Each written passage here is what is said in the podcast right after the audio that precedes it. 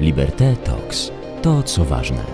Seria Liberté Talks realizowana jest dzięki wsparciu Google oraz Państwa darowizną. Na podcast Pocztówki z Gileadu zaprasza Anna J. Dudek. Dzień dobry Państwu, Anna Dudek, witam w kolejnym odcinku podcastu Pocztówki z Gileadu.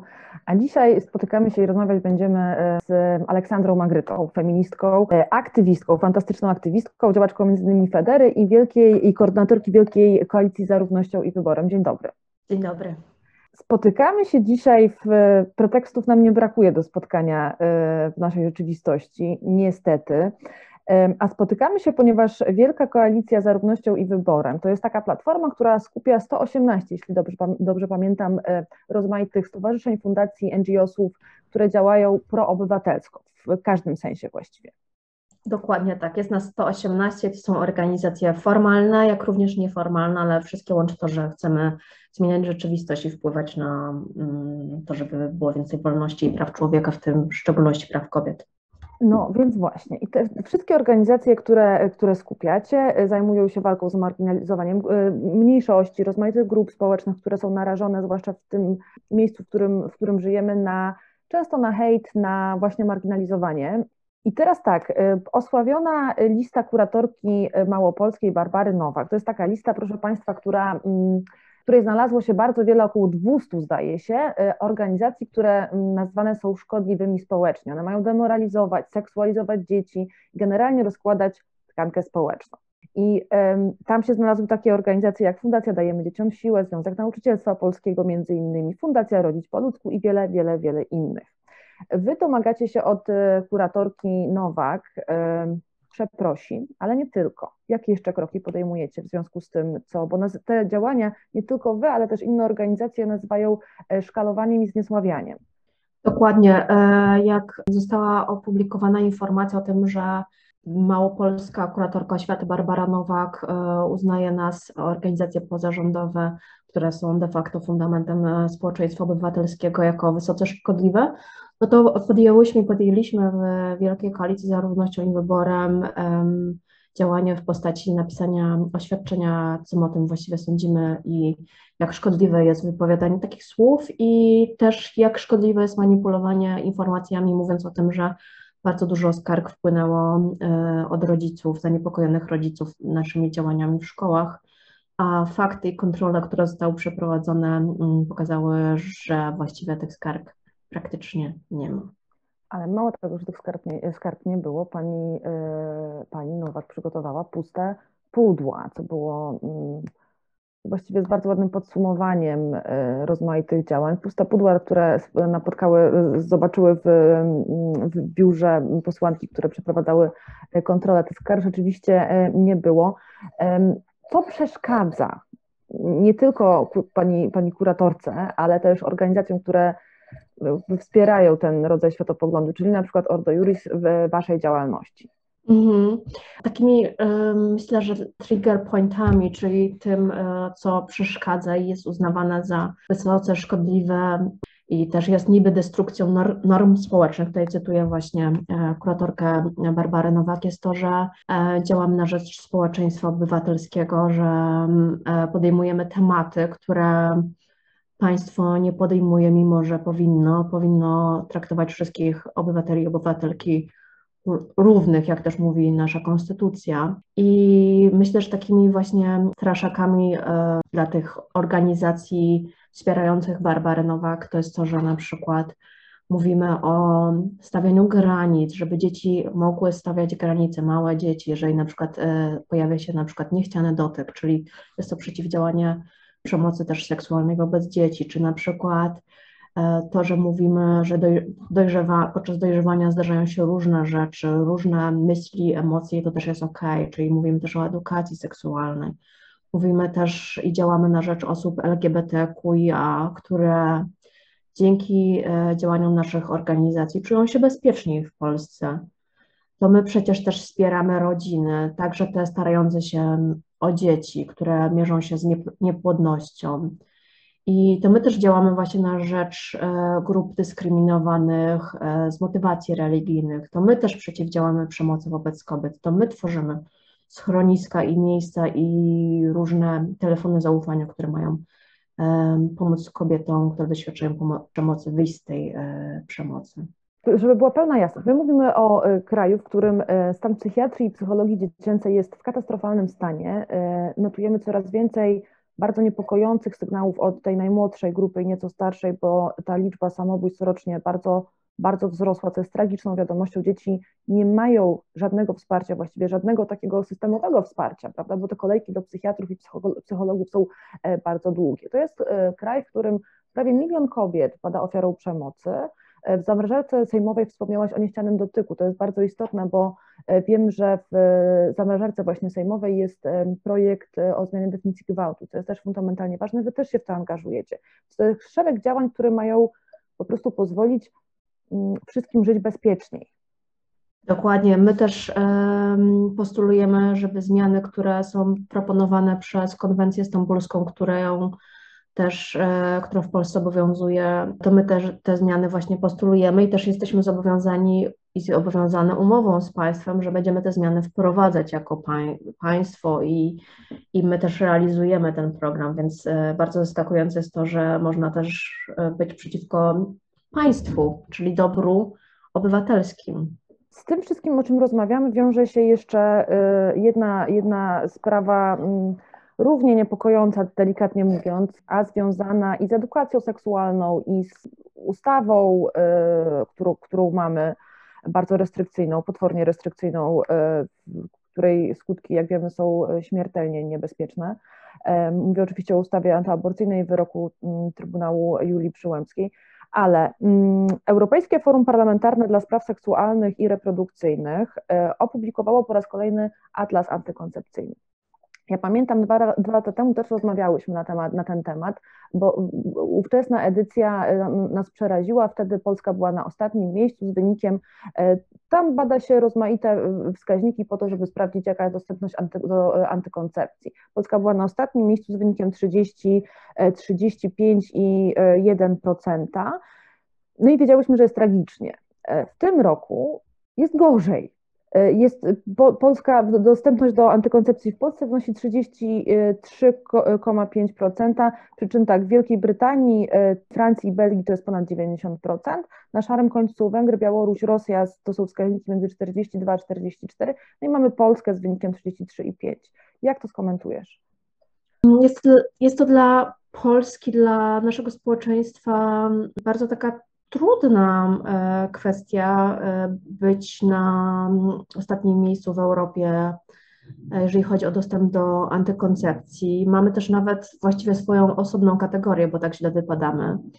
Przerażające jest dla mnie to, że w Polsce tak trudno jest korzystać z antykoncepcji. Mamy brak refundacji wielu leków, typu na przykład spirala lub implant. Idąc na przykład do przychodni, musimy płacić za właśnie spiralę.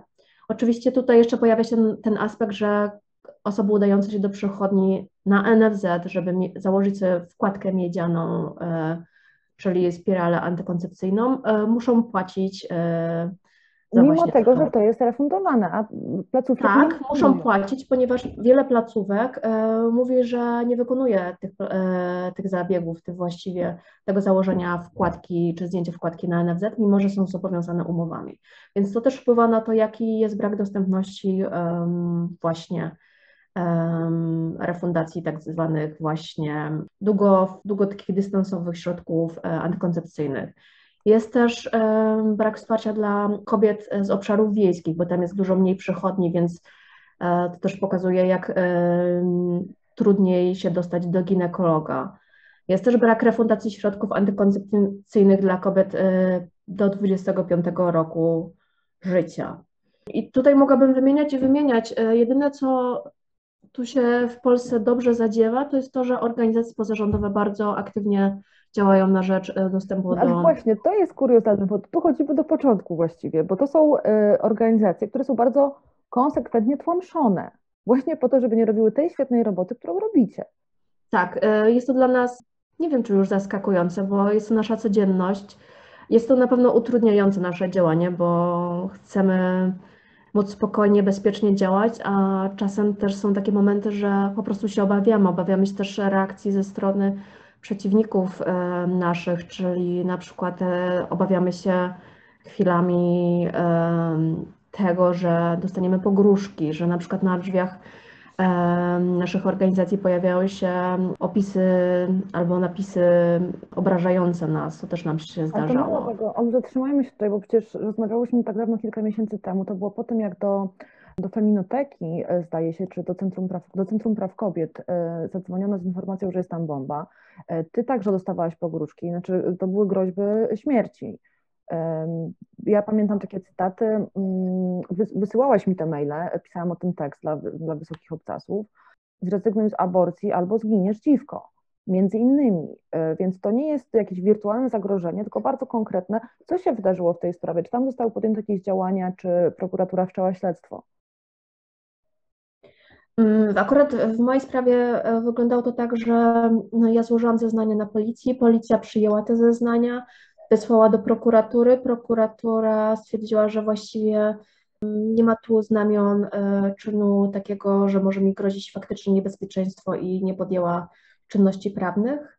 Ja wówczas napisałam zażalenie do sądu i sąd się przychylił do mojego zażalenia i sprawa niby się miała toczyć, ale to było w tamtym roku, z pół roku temu, myślę, że w wakacje i do tej pory nie mam żadnej odpowiedzi, więc przypuszczam, że gdzieś te dokumenty sobie leżą, więc de facto nic takiego się nie zadziało.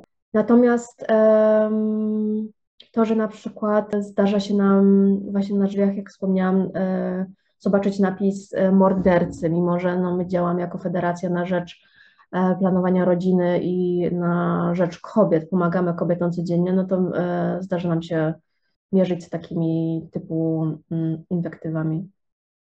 To jest coś takiego, znaczy taki, wyobrażam sobie, że aktywizm bardzo dużo, znaczy nawet nie muszę sobie tego wyobrażać, wiem to z rozmów z wieloma aktywistkami i aktywistami, że aktywizm po prostu bardzo dużo kosztuje, czyli działanie po to, żeby poprawić zwyczajnie jakość życia, aczkolwiek to brzmi tak za mało może dosadnie, po to po prostu, żeby wszystkim żyło się naprawdę lepiej i bezpieczniej, to kosztuje. Jakie są koszty takiego zaangażowania właśnie emocjonalne, zawodowe, wyobrażam sobie, prywatne, towarzyskie?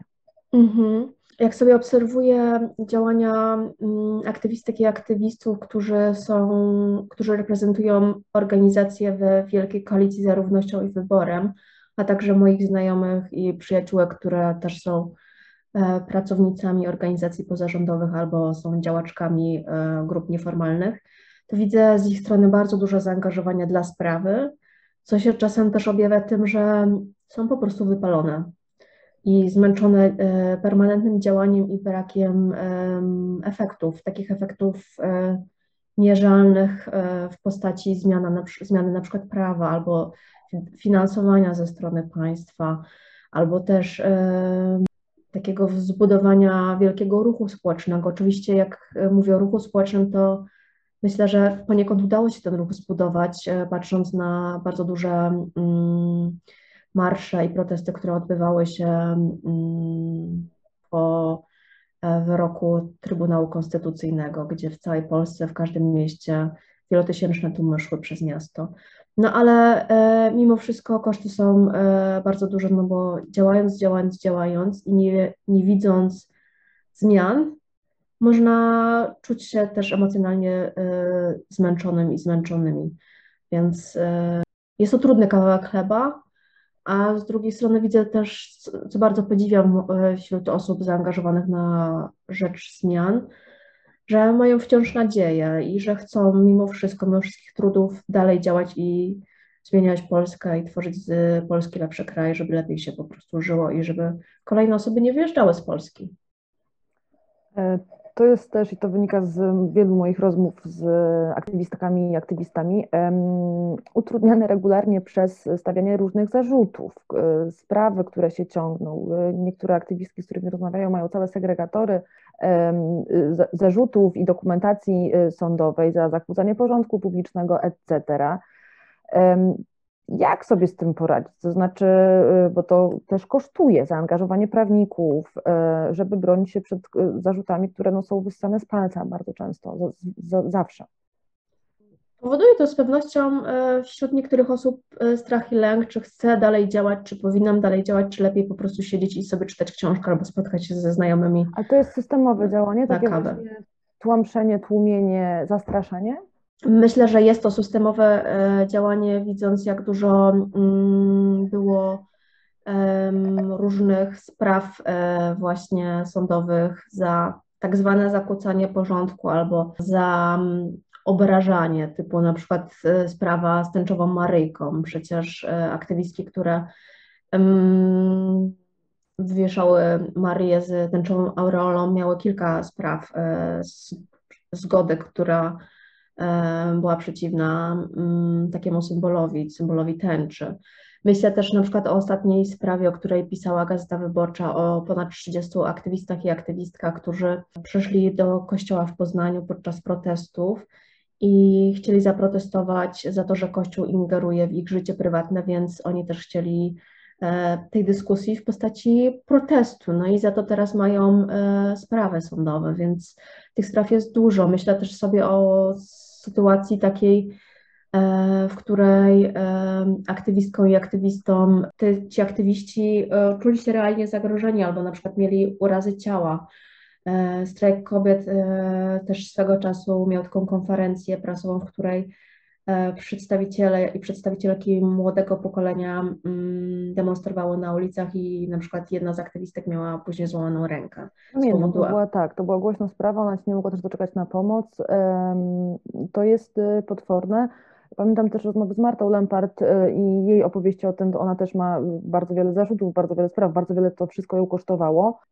Czy jest jakiś sposób, żeby się przed tym obronić, to znaczy przed wypaleniem, przed poczuciem takiej beznadziei, że działacie i robicie tę fantastyczną robotę, o której cały czas rozmawiamy, potrzebną nam wszystkim, a zmian nie ma.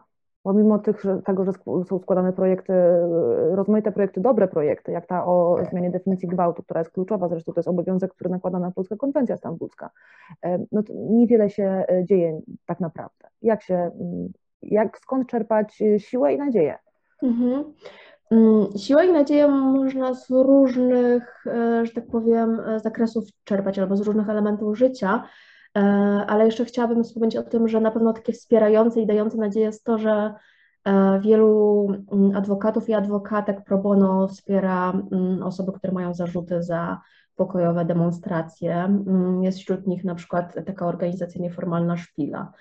I w takich sytuacjach serce rośnie i daje też to nadzieję, że dalej możemy protestować, że mamy wsparcie prawnicze i to często właśnie wsparcie prawnicze pro bono. Natomiast jak sobie myślę też o takim wypaleniu, to na pewno bardzo pomaga to, żeby też rozmawiać, spotykać się ze znajomymi, z przyjaciółmi, spędzać czas w taki sposób, jaki też, który nam służy, czyli na przykład pójście do lasu, poczytanie książki, obejrzenie filmu, i też nie obwinianie się tym, że na przykład nie działam cały czas, że sprawiam sobie przyjemności, bo przyjemności też są potrzebne. Bardzo fajną inicjatywą jest inicjatywa Natalii Saraty, która organizuje spotkania dla zmęczonych aktywistek i aktywistów. Jest to pod hasłem Regeneracja, jest to taka inicjatywa. I w ramach tej inicjatywy osoby spotykają się, żeby porozmawiać wspólnie o wypaleniu aktywistycznym, co też jest bardzo ważne, bo jest to temat tabu dla wielu osób. Jest to zaskakujące, że można być wypalonym działając społecznie. Dla wielu osób spoza tej działki i bańki aktywistycznej, a jednak można i to bardzo mocno, bo to angażuje bardzo dużo emocji. No właśnie, zdaje się, że nazwanie i przyznanie się przed sobą do tego jest kluczowe, zresztą tak często się działa też w rozmaitych innych, na przykład na początku rozmaitych terapii czy drogi do właśnie jakiegoś rodzaju uzdrowienia. Chciałam się jeszcze zapytać o Nowy Ład, bo to jest temat na osobną audycję tak naprawdę, ale wy wysłałyście jako właśnie Wielka Koalicja za Równością i Wyborem, wy protestujecie przeciwko temu, jak Ten tak zwany Nowy Ład uderza w samotnych rodziców, a zwłaszcza samotne matki, bo samotni rodzice to w większości, w 90 ponad procentach samotne matki. Teraz okazuje się, że one nie będą mogły się, one i oni, rozliczać na preferencyjnych warunkach, jeżeli chodzi o podatki. Jak to będzie wyglądało? Znaczy, ile ci rodzice stracą i co to może powodować? Bo konsekwencje mogą być dalekosiężne tak naprawdę. Czy jakbyś chciała o nich opowiedzieć? Zmiany w Polskim Ładzie dla samodzielnych rodziców są drastyczne i to dotyczy nie tylko jakiejś garstki osób, które samodzielnie wychowują, ale około 2,5 miliona samodzielnych rodziców, z czego ponad 2 miliony stanowią właśnie kobiety, czyli to, tak jak wspomniałaś, ponad 90% to są właśnie samodzielne matki. I już zarabiając mniej więcej 4 tysiące na rękę, tak 4 tysiące, powiedzmy 4 złote, taki samodzielny rodzic będzie stratny w przeciągu roku w porównaniu do na przykład rodziny, w której mąż zarabia taką samą kwotę, partnerka, żona nie zarabia w ogóle, jest na przykład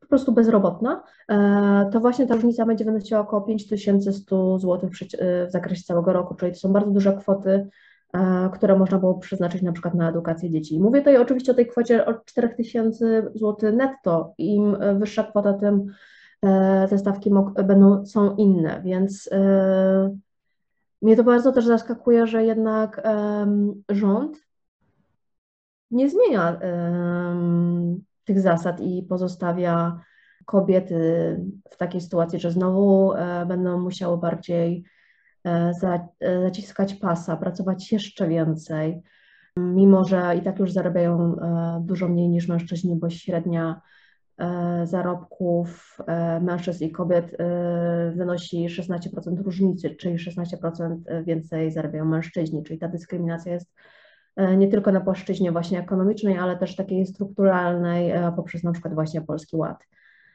Wszystko to, o czym mówimy, składa się na bardzo ponury obraz Polski. Od dawna rząd właściwie ma na celowniku kobiety i prawa kobiet, stara się je zmarginalizować, zagonić w kozi róg, to się bardzo często niestety udaje. Dzięki takim organizacjom jak Wielka Koalicja za Równością i Wyborem i te organizacje, stowarzyszenia, NGOs, które są stowarzyszone, udaje się to przynajmniej spowolnić i często odwrócić, więc w związku z tym ja życzę Wam siły, po prostu siły w działaniu, bo robicie świetną robotę. Olga, ja Ci bardzo dziękuję za spotkanie. Będziemy się jeszcze na pewno słyszeć, a Państwu kłaniam się nisko. To były Pocztówki z Gileadu. Do widzenia. Dziękuję. Do widzenia.